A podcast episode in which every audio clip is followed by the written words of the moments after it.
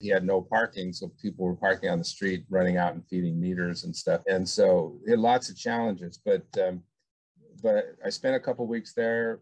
We identified some opportunities and said, and I gave him the plan and I said, here, go for it. I didn't have to go back. And it was about 12 months later, he called and he said, because the goal was 2 million. I said, I think you can get to 2 million. And he called one day and he said, hey, we just hit 2 million. And, and I nice. said, and he said, now my goal is 3 million. Of and, course. and since that time, now we're yeah. to he or pre-COVID, he did hit 3 million. So it's pretty wow. amazing. Yeah.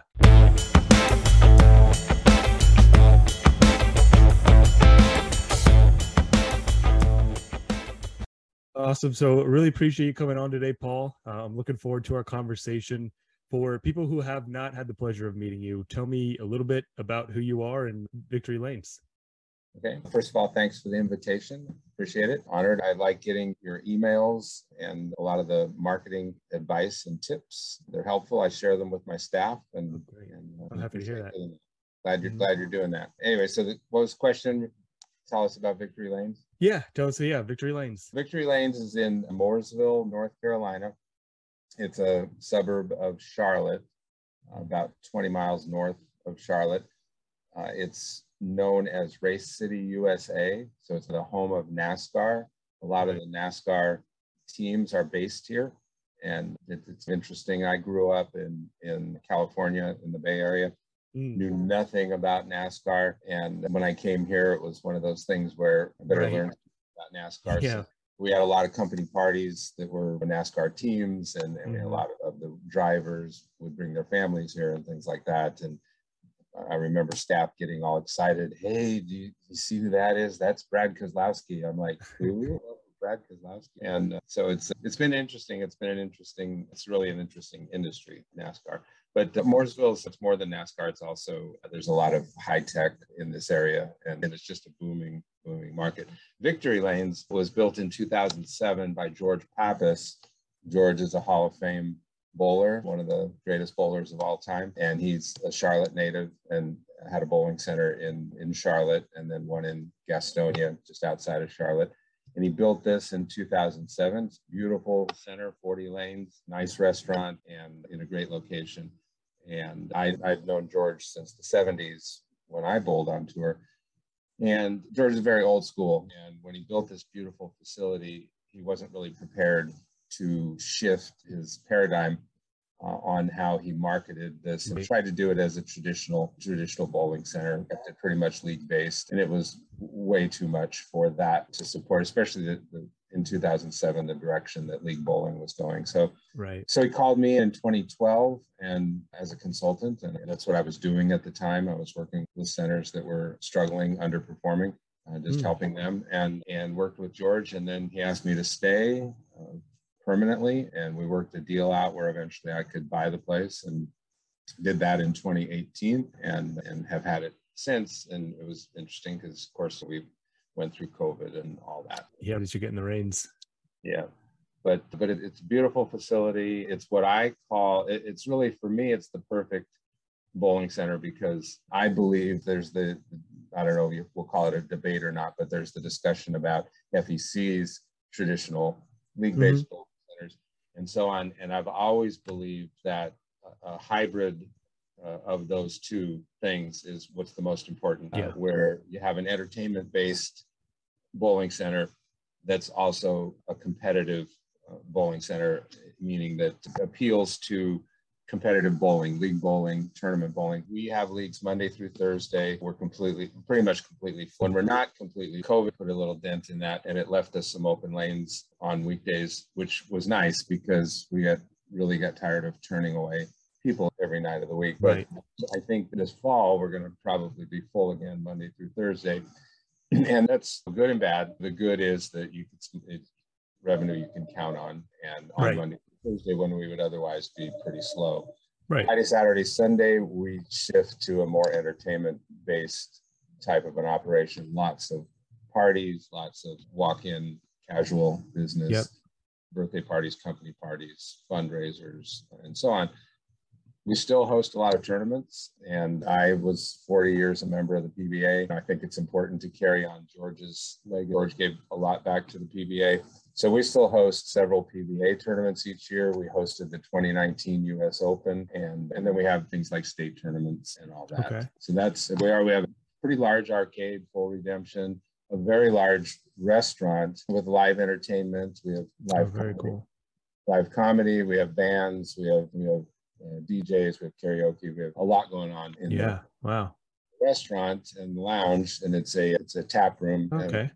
Eventually going to be a brewery as well, mm-hmm. and then we have a lot of non non bowling business in the form of meetings and uh, group activities that come here just to meet yeah. and eat and not necessarily bowl. So, so that's what we're about. Yeah, so pretty well diversified then. Yeah. I'd like to dive a little bit because when we spoke, you mentioned it and you just mentioned it now about the consulting side. I'd love to hear a little bit more about that, how you got into that, and maybe some of the lessons you learned over time, because that sounds like a very valuable thing for others to see or to hear about. Okay. Yeah, I, I think a lot of older proprietors probably are remember me and are familiar, familiar with me. But I grew up in the bowling business. I started as a manager in California and worked for BRC for Brunswick in the early 80s. Got a good education them on, on the business side of the business and was always a good marketer, was always good at business development. And and then when I left Brunswick, started owning my own center, then I did things non-traditionally, even though I grew up in the business in the 70s. I, I always recognized that the business was changing and that that our market was changing and it paid a lot of attention to all the research that was being done about smoking for instance i was right. an advocate of i felt that smoking was our number one enemy yeah. and eventually when i had my consulting business that actually that position actually hurt me because there were some proprietors who felt like my stance on bowling was contrary to, to their best interest. Right. Turns out you're just ahead of your time.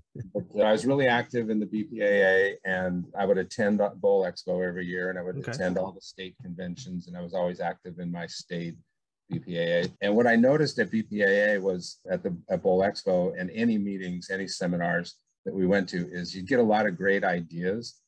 And then you would take all these ideas home and you'd be mm-hmm. very excited. And the second that you got to the center, you'd be hit with reality, a problems of running a bowling center. So all those great ideas would then go in a drawer and get put aside till I'll get to those later, and then we would never implement them. Right. The other thing that that I noticed was proprietors had a really hard time executing an idea the ideas were out there and our mm-hmm. industry is really good about sharing ideas. Yes. But the question was how do you actually do this? So here's this great idea but how do you actually do it in the center?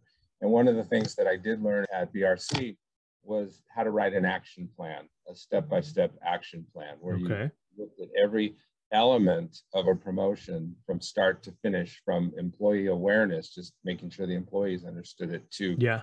Who's the target market when are you going to do this? How are you going to market it? And so on, right through the follow up of the promotion. So, got very good at writing action plans and thought what proprietors need is not just the idea, but they also need how to implement it in right. a step by step, simple to use action plan. We now call those turnkey promotions, leading edge. So, I, I believe I was pretty much the first one to do this on a kind of on a commercialized basis. So I formed a company called Positive Marketing okay. and Positive Marketing Service. And the idea was you would subscribe as a bowling center, you would subscribe to the service. And each month you would get a turnkey package of mm-hmm. promotions. You'd get a lead okay. idea, you get a open play idea, you get a tournament idea, and then you get some management tips. And this was pre, this was early 90s so pre computers, pre desktop publishing, I had an right. old classic that I used. It was one of the first computers. The idea of cutting and pasting was literal. It was, we were cutting pictures and pasting yeah. clip art and things like that. I love it. Uh, so what we, what I would do is we would send this material to the bowling centers that subscribed and they would open it up. There would be flyers already designed and all they had to mm-hmm. do is drop in a date, drop in their center information. Okay. but they literally Very had nice. to paste it in because Right. it wasn't electronic. Yeah. And and so people love that. And so that that started in I think 90, I want to say about 92. And we began to get subscribers at one we peaked at about 800 subscribers Oh wow. one time over the years we had about 1100 subscribers and and so we had a lot of people using our stuff and it was a lot of work on our end but people loved it and i still talk to centers today who tell me Mhm. they've got file drawers full of this stuff all these promotions Yeah.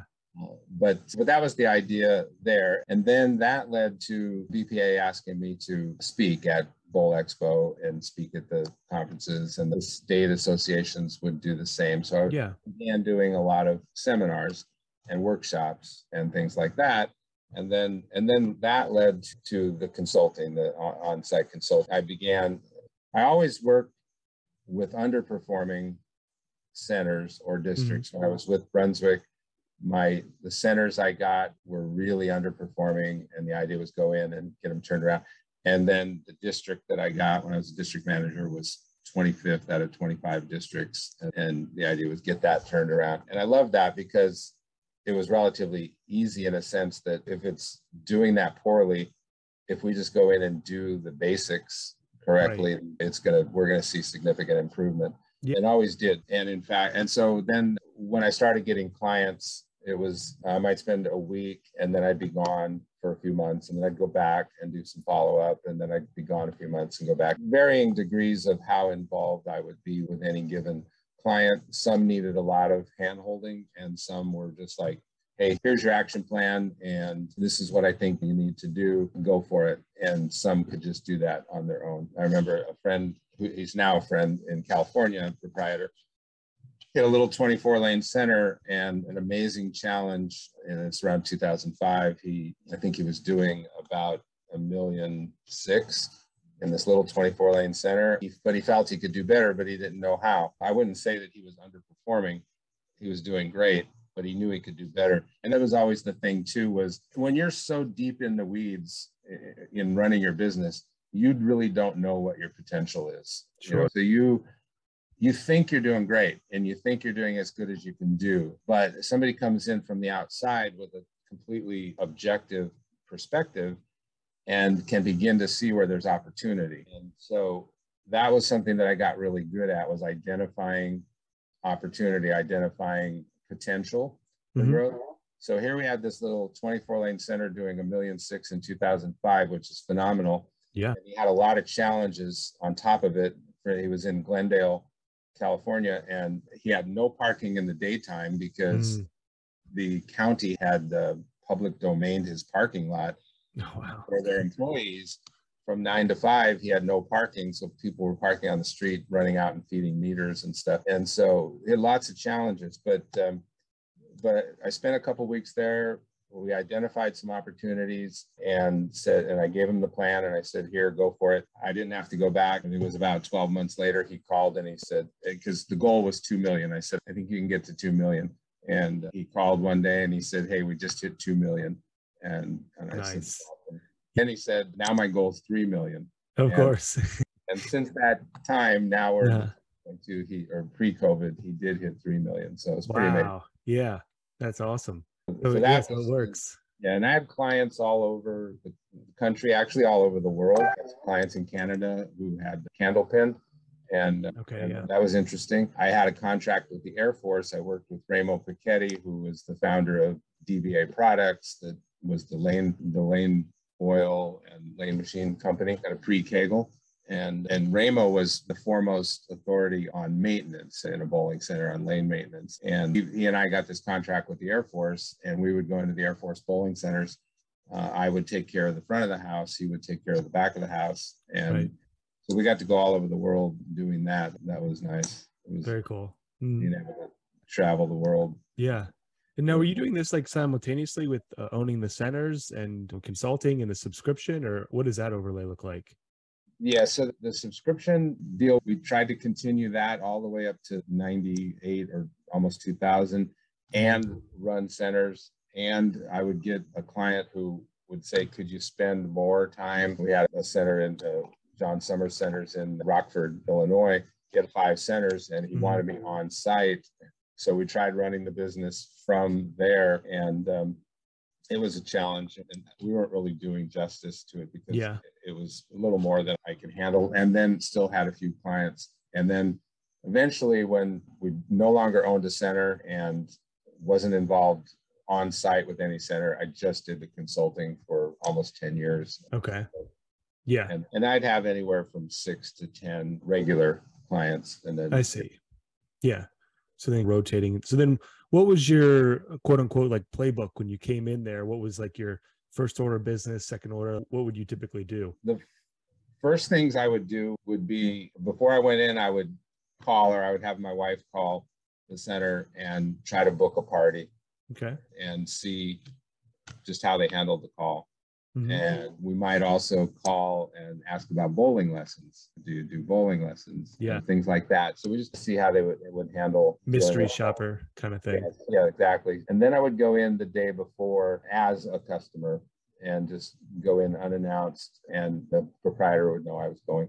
But and just go in and bowl and eat and, just kind of listen to the conversation among the employees and that kind of thing and start to get some ideas. And then then once I was officially there and they knew who I was, it was a lot of observation. It was a lot of one-on-one interviews with staff. It was exploring the market, visiting the Chamber of Commerce, or just driving around the area. Uh-huh. Depending on every situation, a little bit different. If there was an opportunity to work with schools, you might meet with the try to meet with the superintendent of the schools and Yeah. just spend time just trying to get to know the center, know the market. Previous to going in, I would have studied financials and tried to see if there were any really obvious financial issues, Okay. cost controls, or things like that. And in sometimes you ran into that. Sometimes you ran into ways that were clearly stealing, and Yeah. uh, you had to break that news to the proprietor who might already have known it or suspected it, but you start to identify it. But mostly it was trying to focus on growing the business, on building the business. But you had to figure out where are the priorities. Usually, when I would go in to any center like that, they were underperforming in terms of revenue, in terms of profit. So that would be the first thing they'd want me to focus on. And oftentimes they had issues like maintenance, pin setter maintenance was poor, let's say, a lot of breakdowns, or cleanliness, or customer service, or things like that. So sometimes you have to get your house in order before you start inviting Right. people into Yeah. to place because I'd have to explain, look, the last thing we want to do right now is bring new people into this place and then have them never come back. And most of this was pre social media too. So we didn't have to worry about the bad social media reviews, but we still had to worry about bad word of mouth. Yeah. Especially a new customer, if that's their first impression, you want it to be a good one. Yeah, so we would focus on getting our house in order first, focus on cleanliness, focus on customer service, maybe the appearance of the staff, the appearance in general of the center. And then if there was uh, maintenance issues, try to get those under control. And then just then begin to look at where do we have opportunities? So what's our inventory look like? How many, when do we have lanes available? And you look at weeknights and you look at weekends and what are we doing on those times? And then you look for the low hanging fruit. So we're doing two birthday parties a week. Maybe we could be doing six or eight or 10 if we structured it differently or Right. we ran them differently or we offered something different. Or we have opportunities for leagues because we're not full every night on the weeknights. And so plug in a have a ball league or like that to try to and try to get new people. Then you begin to look at where the marketing opportunities in town uh, get involved with the schools, get involved with the Chamber of Commerce, uh, begin to let people know. There, I think that still exists today, but there was always this sort of mentality that we've been here for 30 years. Everybody knows we're here. Everybody knows we're where we are. Yeah. We don't need to do any marketing. We don't need to do any I hear it advertising. all the time. Mhm. Yeah, but no, people are transient and there's 20% of the population is changing pretty much every year. So there are people who have no clue that you're there, that they don't know you're there and they don't know what you have to offer. And you if you're not out and actively in the community, letting them know they're not ever going to come to your place, no matter how long you've been there. Exactly. Yeah. The, and I used to think that too, going pretty far back, but we bought a center in Idaho Falls, Idaho. It was 35 years old when we bought it. And the guy that built it was the one we bought it from. So he'd been there 35 years and he was very well known in the community. And my first Chamber of Commerce meeting, I'm introducing myself and people are like, oh, where are you from? I'm from Bolero Lanes, named Bolero before Bolero, and from Bolero Lanes. And they're like, where is that? Oh, this is Idaho Falls, Idaho. It's 40,000 people. It's like, how do you not yeah. know where Bolero Lanes is? I said, I said, oh, it's on, it's on First Street. I said, how long have you been in Idaho Falls? And they'd be like, oh, 10 years. Exactly. Yeah. Yeah. So that's usually one of the first things that when we're working with a client, we know it's working is when they start to have people who come in and say, Oh, I've lived here for 10 years. I didn't know you guys were here, or I haven't been here in, in 10 years, kind of thing. And you guys have changed a bunch. So it, it, I always give the example that because all the people that the proprietor knows they know them, they're friends, they know about it, but outside of that circle, it's unknown. But you don't talk to those people, so it's yeah, it's really amazing, and it's we see it here at Victory Lanes because this area is growing like crazy, just yeah. booming. Just I've been here ten years now, and the, there are now like three more exits off the interstate that didn't exist when I came yeah. here ten years ago. Wow. There's, there's housing that's beyond belief. Just literally across the street from us, there's 350 apartment units just went up in the last mm. year. There's 250 more that are going to go right behind wow. us. You can't drive anywhere without seeing new housing. Now, there is no way that any of those people know where we are. Of course. We are. And, right. and a lot of bowling centers are not super visible. They're not yeah on a, a, really high traffic location. We're an example of that. We're not that easy to see, not that easy to find when you're, you're just driving by. So yeah, the amount of space required for the price, it's difficult to be yeah. on the busy road. Yeah, you can't get that prime real estate. Exactly. So then, what are some of the things that you guys do to get in front of new people and let people know you're out there? The first thing I usually do in any going into marks get get involved in the chamber. And oftentimes the proprietor's really not, and usually the excuse is I don't have time you know, mm-hmm. that. That doesn't really chamber doesn't really involve that much time, and if yeah. necessary, you can delegate that to somebody who's good with people. Right. Hour really two just, a month. You just need to have a presence at their events and their meetings and things like mm-hmm. that. And then there's a lot of chamber does a lot of things like business fairs, business expos, job expos, health expos, outdoor events, things like that. Just always have a presence at those things because not only does it get you in front of people, get you in front of usually influential people in the community and then and they, they talk and they share and they support the organizations that are supporting them schools are super important and i know that a lot of proprietors talk about how difficult it is to get into schools because yeah. for a commercial venture i've never ever found that to be insurmountable in any market was john summer again his five centers said they could not get into schools with the we developed the Say No to Drugs, Say Yes to Bowling program. This was hmm. before the Kids Bowl Free program. Yeah.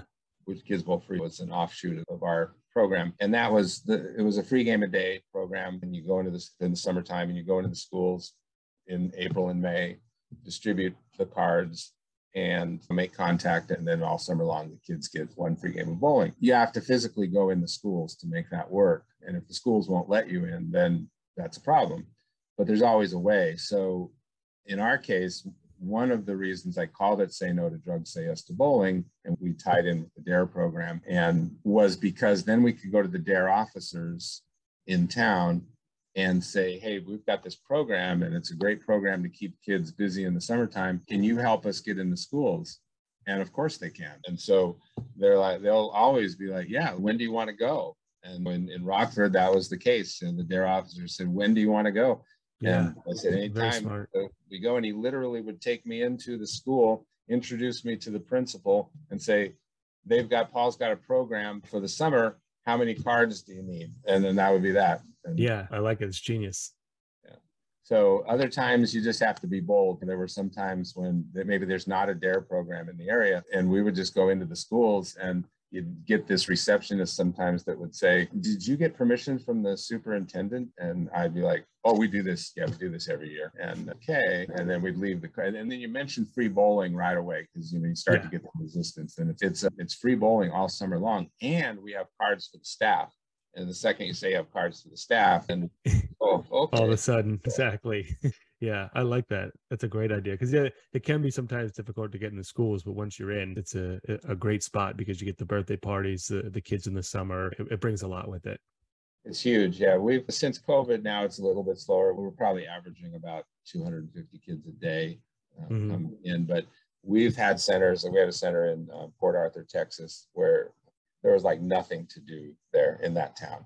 So the this program was huge because it gave kids something to do. And we were averaging five to 600 kids a day oh, wow. every wow. day of the week. Yeah, that's it massive. Was, it was insane. I mean, they would be yeah. lined up. This is a 40 lane center, and they would be lined up around the building waiting to get in. Wow. Yeah. And that's all the free bowling program then? Yeah, that's one. Mm-hmm. There's one free game a day. Includes shoes. And I remember the first time we did it here at Victory Lanes. George Pappas was is very cheap. There's no other way to put that. And he wouldn't even be offended if I said mm-hmm. that because he is. He's very frugal and he doesn't like giving anything away. Mm-hmm. So the first time we did the Say No program was in 2013. And, and I got the cards out, distributed about 50, 60,000 cards in the community. And then, and it was a Friday in May. And I was, and it was a normal Friday in May. We had no business going on basically. It was totally dead. Kids were still yeah. in school. And got up around noon to, to go do some errands. And as I walked out into the lobby area, people were coming through the front doors and a lot of people, a lot of kids and parents. And I thought, did we book a field trip or something that I forgot about? What are all these kids doing here? Mm-hmm. And they just kept coming. And and at what what turned out was since it was the first year we had done the program, the schools didn't know that they should have distributed the cards when I first dropped them off in okay. April. Yeah. So they held on to them till the last day of school. And this was the last day of school. It was like whatever it was, May 11th or something. And so at noon, it was a half day. So they got out of school, they got their cards. And the first thing they wanted to do when the parents picked them up was, look at, I got this free bowling. Let's go bowling. Yeah. And so they just poured in and they just kept coming. Within minutes, we went from empty to on a waiting list, and wow. with 40 lanes. And George came out and he's freaking out. He's, oh my God, what are all these people doing here? And I said, what's the Say No program? And he says, oh my God, they're all bowling for free.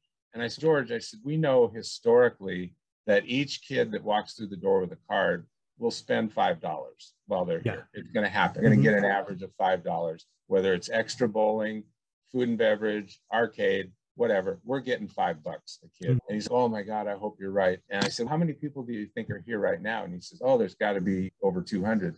And I said, Okay. I said, That's a thousand bucks. And, right. and then, so then when the day was done, we looked at the numbers and we had done 630 kids, 630 free games. Oh, wow. 630 kids. And then we looked at the revenue for that day compared to the revenue the same day, the same Friday, the prior year. Prior year, the revenue, total revenue for the whole day and night was about 3,000 bucks. This year, with the thing, it was over 7,000. Wow. Yeah. And it, it was all because of 630 kids right. walk through the door and spend 5 mm bucks. Yeah. So it's just amazing. And then yeah, the residual of all that is, of course, is like you said, birthday parties, leagues. We, we do pick up. We don't. A lot of proprietors get frustrated because with this program and the Kids Bowl Free program and stuff, you don't necessarily develop a lot of league bowlers, but you do develop some. And we got to realize that league bowling is a different animal and it's a commitment. It and, is. And it and so even if we pick up 10 or 15 new league bowlers out of the program, mm-hmm. that's 10 or 15 bowlers we didn't have before. Exactly. Yeah. You mentioned about the conversation the argument between the two but it's really just two different types of demographics or customers the casual open bowler with the birthday parties and the league bowler just two different ones that happen to go to the same venue and coexist exactly know? exactly and you yeah so you can't be just one thing you can't be all things to all people but you also mm-hmm. can't just be one thing and survive i don't think even as an fec now the mm-hmm. huge fecs with all the that's all they are yeah they're really true, yeah. they're not bowling centers they have bowling lanes dave and buster's has bowling lanes but they're right. not a bowling center so right so yeah they're, they're an fec but we can we just look at our our demographic, we look at our target market, we look at our available times and our inventory. And if we've got people that want to bowl leagues and they're willing to do it on a Monday night at seven o'clock, then eh, great because nobody else wants Right. to bowl Monday night at seven o'clock. Exactly. Yeah, that's perfect. So we talked a little bit about the past and the history of uh, you and your centers, your consulting. I'm wondering, we talked about some of the stuff that has worked in the past, but what about today? I'd love to touch on what's working for you today at Victory Lanes or maybe some of the other centers that you're still in touch with. What do you see is really crushing it today? Yeah, it's it's a whole new world since COVID, and, and it was always bowling has has always been changing. It's ever changing because society is ever changing, market's always changing, and we have to adapt. And over the years and years ago, I pointed out I thought bowling proprietors were one of those people or groups who were really slow to adapt, really slow to change, and very set in their ways. And even though the world around us was changing and people were expecting and demanding something different than what we were offering, we continued to shove it down their throat. I think we've begun to recognize that you can't survive Yeah. that way. You do, and so you do have to pay attention to what's going on in the marketplace. You have to pay attention to what other entertainment venues are doing. You know, what's I've always looked at what's what are what's the restaurant industry doing, what's um, Mm. club industry doing, what are hotels doing, and and then of course, true entertainment amusement parks. What you couldn't do better than to model yourself after Disney years Right. ago in terms of customer service and Absolutely. and things like that. So look at who's doing things the best. Look at for a long time Southwest Airlines or Marriott or Mhm. any of these companies and just copy what they do. And as far as what's working now, boy, it's you just don't know. The one good thing and the kind of strange thing. So there was a time, uh, there's been a few times over the years because I started my first job was in a bowling center in geez, 69 or so, Mhm. 1969, and as a teenager. And back then, bowling centers were so full. There was a proprietor in Concord, California, had a 44 lane center. They were full from the time they opened the doors at nine o'clock until midnight. Yeah. some- league- with leagues. yeah. Some were 24 hours a, a day. Yeah, and it was just unbelievable. And the extent of his marketing was unlocking the doors. Yeah. Just unlocked Right. the doors. Just open and they come. Yep. Yep. Mhm. and and obviously that that changed and we're experiencing right now since covid everybody's experiencing a lot more business our, our numbers are beating 2019 numbers and that's without any huge price increases or anything people because people just wanted to get out and do things again Yep. so we're seeing that kind of across the board and it's not so much that we can just unlock the doors we still have to work a little bit at it. But yeah. but the two hour waiting list on on a friday night or a saturday night it's common it's there it's all the time. We sometimes go on a waiting list the second we open the door on a, on the weekend and we don't go off until 10 o'clock at night. And it's just because people want to want to do that. Now that's not going to last forever. Yep. so we have to be prepared for that enjoy it last. And in terms of marketing right now we're not doing a whole lot to get new business deliberately because we are so busy and we don't have the staff to, to take care of everybody the way we should. So I don't want people to get frustrated by coming in, not being able to get a lane or not being able to get serviced Yeah. properly. And that's especially true in our case on the restaurant side. We have a whole new menu that we designed a year ago that we can't even roll out because we don't have people that could execute it. We don't have Hmm. cooks that could actually deliver on that menu. We've kept what we had and and people ask all the time because we did a remodel in the restaurant and a rebranding. When are you going to really go live with this? And when we have staff, and I don't know when that will be. Someday it'll be someday, but I'm not sure when. Yeah. Uh, I, I think right now the things that we are doing are the things that we've done prior. We're concentrating on leagues Monday through Thursday. We're concentrating on birthday parties and company part. The company parties we lost because of COVID. Company Yeah. parties were gone. Group events were gone. They're starting to come back now. We're in a market Lowe's company uh, Hardware. Yeah. stuff. their their world headquarters are here, and so thousands of employees. And we were, used to do about 250 Lowe's company parties a year, Wow. every- everywhere from 10 employees in a small little team to 250. About 250 parties. Wow. That's almost one a day. Yeah, of various yeah of various sizes. and they would range from, like I said, 10 people to 500 people, depending mm-hmm. on the nature of the event. And they would range from just your basic whatever team to to the executives. And and it was, but after when COVID hit, we didn't have a Lowe's party until well, just a few months ago it was our first Lowe's party. It was a small group, and now we've had three or four, and now we're starting to get inquiries for more. We're seeing people are booking Christmas parties uh, already, and and so that's all a great sign. I think we do have to market that, that, and probably every bowling center should market that. Yep, it's one of the first things we do. That we are a venue for for corporate events, so that's important, and so that's going to cause us to get out and be more active in the chamber again. Not that we yeah. haven't been, but we've been a little passive about that, and we're going to get more involved and mm-hmm. do an actual some targeted marketing to to businesses again. Mm-hmm. And then I think we could do a lot better on our end with birthday parties. We do, I think we do really good birthday parties, but I think we could do better birthday parties. And I think people expect better these days. Mm-hmm. So that's something we're looking at upgrading and trying to really give them that wow factor and yeah the great thing about the parties is that people who might not normally come in get invited to the party just because they're friends and then you get exposure with new people especially like the corporate events or the birthday parties a kid or a parent who might not come in gets dragged in or invited in and then who knows they come back the next week because they have a good time or their kid has a birthday the following month.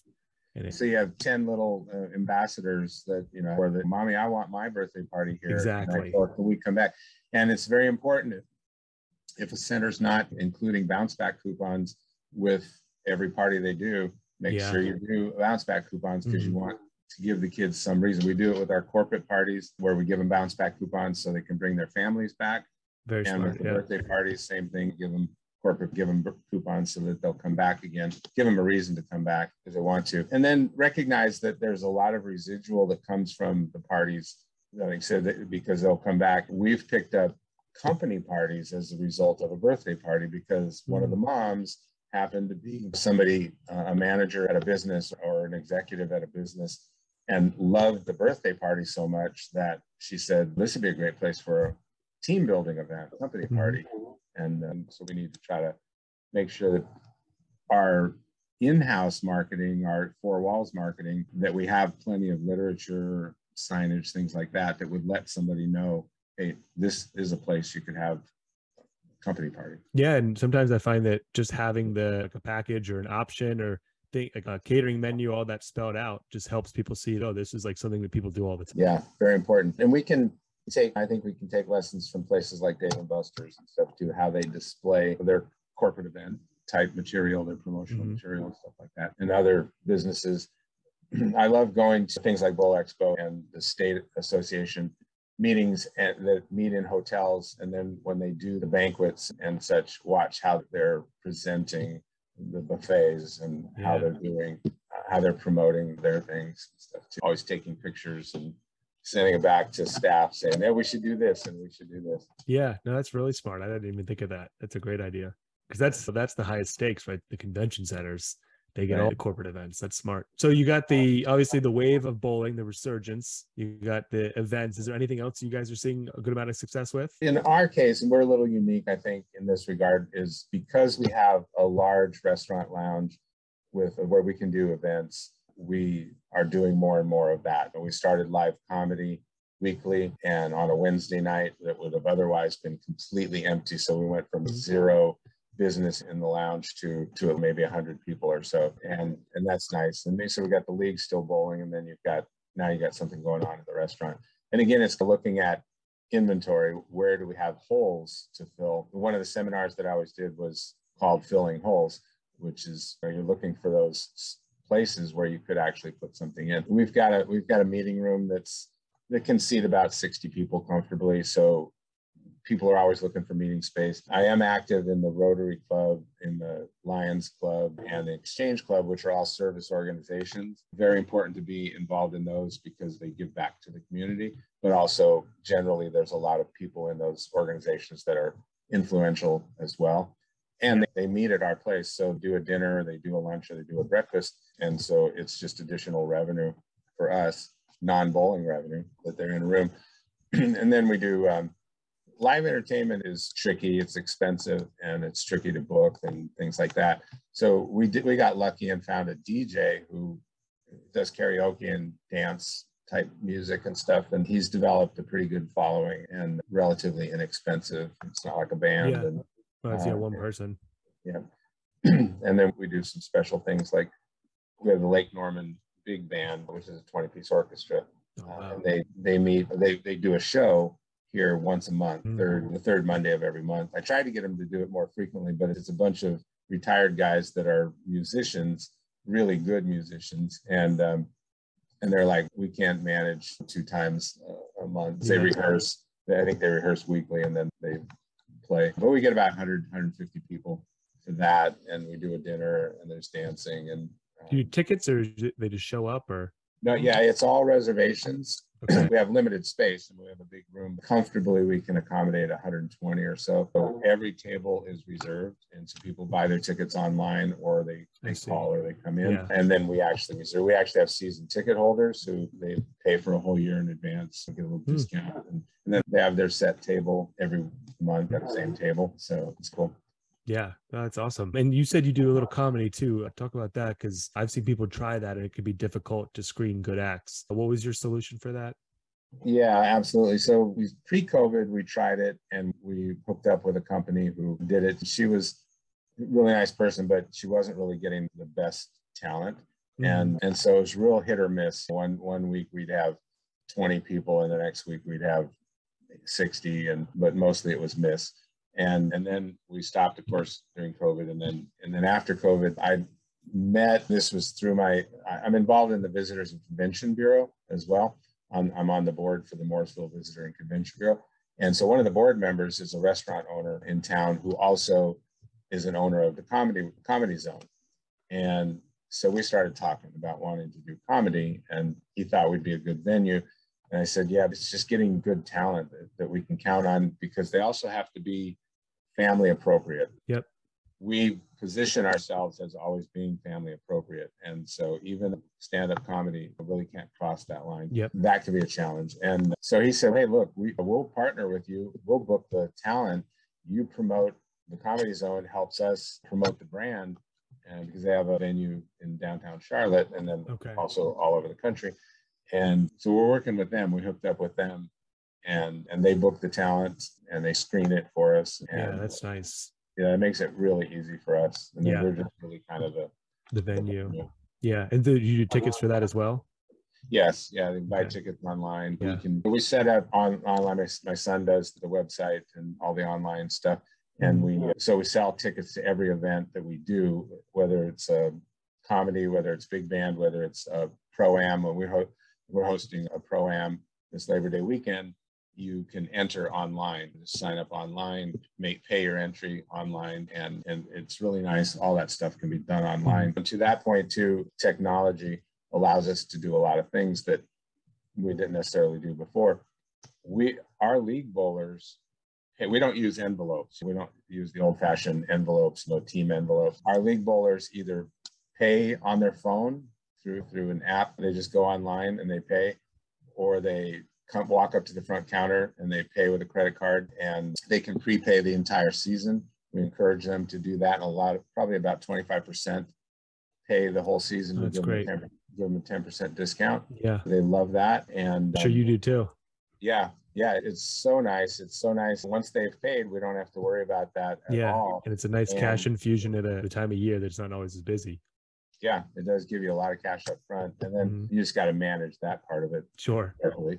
But and then yeah, so we're we're eventually and this is one of those things, one of the first proprietors to go smoke free before states started imposing smoking bans. But I think we're going to be one of the first proprietors that says when you sign up for a league, you're going to give us a credit card and you're going to be charged weekly for that, or you're going to mm-hmm. prepay the whole season. There's going to be no payments weekly. You're not going to come up to the counter and pay. You're certainly not putting money in. Yeah. Auto pay. yeah, and it's just, and you're paying. You mm-hmm. start thinking about what you can't subscribe to Netflix without a credit card. You, you can't tell them, you can't tell Netflix, I'll pay next week. And with league bowlers, that's what you get. You get Right. these, we're now at the And end you're of the chasing money. Yeah, we're at the end of the summer session right now. We have this week and next week, and the summer session's over. So now we're looking hard at who's behind in their payments. And we've allowed it to happen. If somebody's Right. behind, we've allowed it because they're supposed to be paying at the front counter. And Exactly. if they don't, we're supposed to go chase them. But it's a pain in the butt to go chase them. And then they have all their excuses and Mhm. all that. And So they now already bold, but you Yeah, lost your leverage. They've bowled, yeah. Yeah. And you can't tell them with one week to go, well, if you don't pay, you're not going to get the bowl and be like, "Oh, whatever. Yeah, exactly. Yeah. So, Yeah, we Yeah. implemented that with us for our clients. Not that we had people who weren't paying, but just because as we grew to more clients, trying to the work and collecting the money every month, it ends up to be a lot of time. So that's one of the best things that we ever did. Is just say that you put a credit card on file, it charges every month on whatever date you pick, and then neither of us has to worry about it again. Yeah. So you're doing that. Yes. Yep. Okay, great. And you do it across the board 100%? Yep, exactly. Yep. Oh, sweet. Okay. It's easier with you have some people who've done it a certain way for a while. If there aren't a problem, let them go. But Yeah. for everyone who's new coming in, you just say this is how we do it, and no one's had a problem with it. And because it's the way of the world, Mhm. it's that you do that with everything. And Yeah, they're used to some- it. somehow bowlers think it's, I try to tell the staff because the staff gets all upset because the bowler gives them a hard time. And, and I said, look, what other business can you go in, get product or service and not pay for it? Say, I'll catch up next week. you know? Exactly. Yeah, Like- nowhere. So, Right. Yeah, try that with a bar tab. yeah, yeah. Good luck. Yeah, Yeah. good. I'm glad you're doing that, and that'll help me. um, Yeah, take- highly encourage you. Yeah. Yeah, I'll take that. lead. encourage. I think what we'll probably do, we have a lot of fall session leagues that do 15 weeks, and then they break for the for Christmas, and then they start up again with a winter session that goes 15 weeks or Yeah. The, Uh, the trick so- is ample notice. That seems to make it the, the big difference. It's like, hey, Yeah. not today, but starting whenever you're going to do it, this is we're, Yeah. we're switching over to this. Makes it easier for you, easier for me, and then plenty of notice. They know it's coming. You tell them with every week or whatever leading up to it, and then it's no surprise. Yeah, good point. Yeah, so that's what I was thinking was when we do our organizational meetings this fall, we'll announce, hey, come January, when the league does the winter session, this is how it's going to work, Yeah, and, and then they'll have the whole session to think about it. yeah, yeah. No, I'll, I'll be following up with you on that. I'm, I'm curious to see hear how it goes. I think it'll go well, but yeah, just Yeah. I'll, I'll be touching base. So we're coming up on the top of the hour. I mean, we could talk. uh, I could talk to you all day. I'm, I'm sure we want to do another one down the road. But before we go, I just wanted to get the where you see bowling going in the next in the future, the next three years or so, and then your biggest challenge and your number one piece of advice. So we can go through those really quick and then call it for the day. Okay. All right. Well, I'm not, yeah, I wasn't prepared for those questions, but I, I used to be, I think, pretty good at predicting where bowling was going. I think, I don't know that there's any possible way to do that these days. Yeah. I think still it's the basics. It comes down to the basics. And if you are a center that that has leagues, take care of your leagues, make league bowling fun. It can get boring, it can get monotonous. Make it fun. Take good care of your league bowlers. They still are your frequent flyers. We have a league benefit program. Our league bowlers get discounts on open play. They get discounts on food and beverage and certain special perks once in a while. But uh, so do treat them well, and then really start thinking about look. Take a hard look at your inventory. Take a hard look at your holes and see where you've got some low hanging fruit you can fill. Because we here Friday nights in the fall, high school football is a big thing, Yeah. as it is in a lot of markets. And so our Friday nights were really not that busy. So I actually brought back casino bowling or Monte Carlo bowling, color pin mm. bowling, Oh yeah. which we used to do in the 70s and 80s. And nobody had ever heard of it here. Color pin bowling, you no tap, win money for getting a strike with colored pins. And so we started doing that on Fridays, and it's been a hugely popular thing. We limit it to 20 lanes because we don't want to take up the whole house with it, Mhm. but it's we, we pretty much get 100 people every Friday Wow. night. Yeah. So do understand that there are old ideas that still can work and old programs that can work. So if you Mhm. do have a hole, we had a hole on Friday nights, and I thought, well, maybe this will just be a temporary thing, but it has become a regular thing year round, and, and it's year round, and it's really been nice because it's kept the summer Friday nights in the summer um, pretty good too. So be really open minded about about opportunities that you might have. Really focus on the party side of the business. Look at your pricing, make sure you're, you're charging enough, but also make sure you're giving enough value. Uh, and there's a lot of things you can do that are added value that that do not cost anything. Bowling itself, you can do with time bowling, there's added value there. If you have pool or if you have arcade and you own your arcade, you can do some things like that. We give we give a $5 arcade card to every birthday child and we call it priming the pump so they can go to the arcade. And that $5 right. cost in redemption costs us what, maybe a dollar most. So do things like that where you're giving added value. We do Groupon, but if you do a Groupon, a lot of people don't like doing Groupons because you, they feel like they're giving up too much. Yeah. Just don't, but if you do a Groupon, just don't include anything that has a hard cost. So don't include food. Yeah. Do bowling, arcade, billiards. Our Groupon is two hours of bowling, shoes, one hour of pool, uh, and, and, a $10 arcade card for, or a $5 arcade card for each person up right. to six people. So now we get six people come in and bowl. The average spend is 100 bucks, 130 bucks that they spend on food and beverage and additional arcade. So think like that. Yeah. So as far as, you know, where bowling's going, I think it's just, we've just got to stay on top of it and continue to give customer service. That is what we sell don't ever forget that we really cannot take any customer for granted, no matter how good business is right now. And capture customer information. That's always been important. It's a lot easier these days to capture mm-hmm. information. If you have Wi Fi in your building, you can capture emails just by having free Wi Fi. Yep. Uh, and and then through your website, all of the people that buy tickets to our events and things like that, we've got their information. That that information is incredibly valuable to be able to communicate with yeah people. Yeah, gold.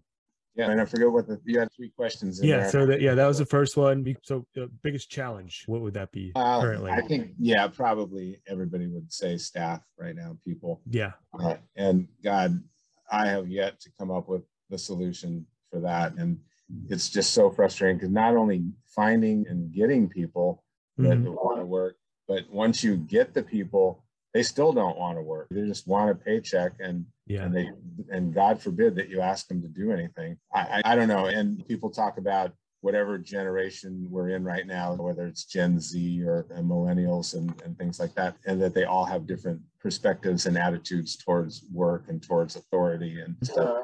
And we have to, we do have to take that all into consideration, but it's just hard when in the end it's, come on, I'm paying you to do a job, do the damn job, and show up to work when you're supposed to. And it's, I don't know, it's right. That yeah, is clearly the biggest challenge. Yeah, no, I'd say nine nine out of ten people have the same answer. That seems to be the yeah. big one today.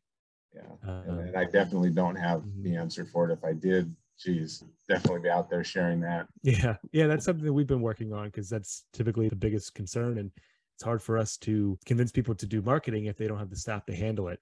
So we put in some a couple different things into place. I have a webinar we can always link up, but there's definitely some solutions out there, a different approach. Mm. Yeah. And I would say, I'm not sure if this falls into any of your questions, but use resources that are out there like yourself, like your company and the things that you're doing. Use that it's free. So take advantage yeah. of that resource. If you're not a BPA member, join BPA. There is yeah, no no brainer. Yeah. And it's worth 10 times, 10 times mm-hmm. the dues. And the resources are phenomenal. And then things like restaurantowner.com. Jim Laube mm. spoke at Jim Laube spoke at Bowl Expo. I've subscribed to restaurantowner.com for 20 years. And it, there is no better, I think, no better resource that's a non-bowling resource, but yeah, all the things that that they have available, and it's 15 bucks a month or something. You know, oh yeah, easy. And there's so much available webinars and the manuals and worksheets and whatever you might need mm-hmm. there. So take advantage of those kind of resources as well. Yeah, no, that, that's great. The the info's out there if someone's willing to to consume it. Yeah. Okay, so then the last one that I usually uh, like to go out with is your number one piece of advice for a proprietor. So maybe a newer proprietor, someone who's ready at a turning point or ready to double down. What would be your top piece of advice for a proprietor? I guess for any proprietor, whether old or new to the business, that it's a people business. It's your customers are, it's about your customers and it's about your employees, as difficult as those employees are these days. But it is a people business and take care of the people take care take care of your employees as best you can lead by example teach teach them how to take care of a customer and and just take good care of the customers we know that I learned something when I was 16 years old in this business, and that was that there's only two things I think necessary to be successful in this business. And if we can deliver on these two things, we will be successful. And that is people want to be treated special. All people want to be treated special. And when they walk through our doors, it's so nice in our business that when people walk through our doors, they're here to have a good time. It's not like you're going to an auto mechanic. It's not like you're going to a dentist. It's you're not going someplace where you do not want to be there. And you're going to have to spend money that you don't want to spend. Mhm. This, you're coming here to have a good time. So people want to be treated special. Let's make sure that we do that. Secondly, people want to have fun. And that's the only reason that they're here is to have Yeah. fun. So treat people special, make sure they have fun, and we'll be successful. Yeah, I love that. I can't. I think can't think of a, a better one to, to finish up with. For Paul, for anyone who wants to reach out or is curious about consulting or wh- whatever else you're doing, what's the best way for them to get in touch? I guess probably email. It's really simple. It's paul Mhm. at victorylanes.com. Okay. Yeah, that's how I got in touch with you. But yeah, thanks again for coming on. Like I said, I could talk to you all day about this stuff. Maybe we'll have to do another one down the road, but I really appreciate it. And this has been a pleasure. Likewise, I appreciate the opportunity to visit with you. And, and I again appreciate the work you're doing. Yeah. Thank you. All right.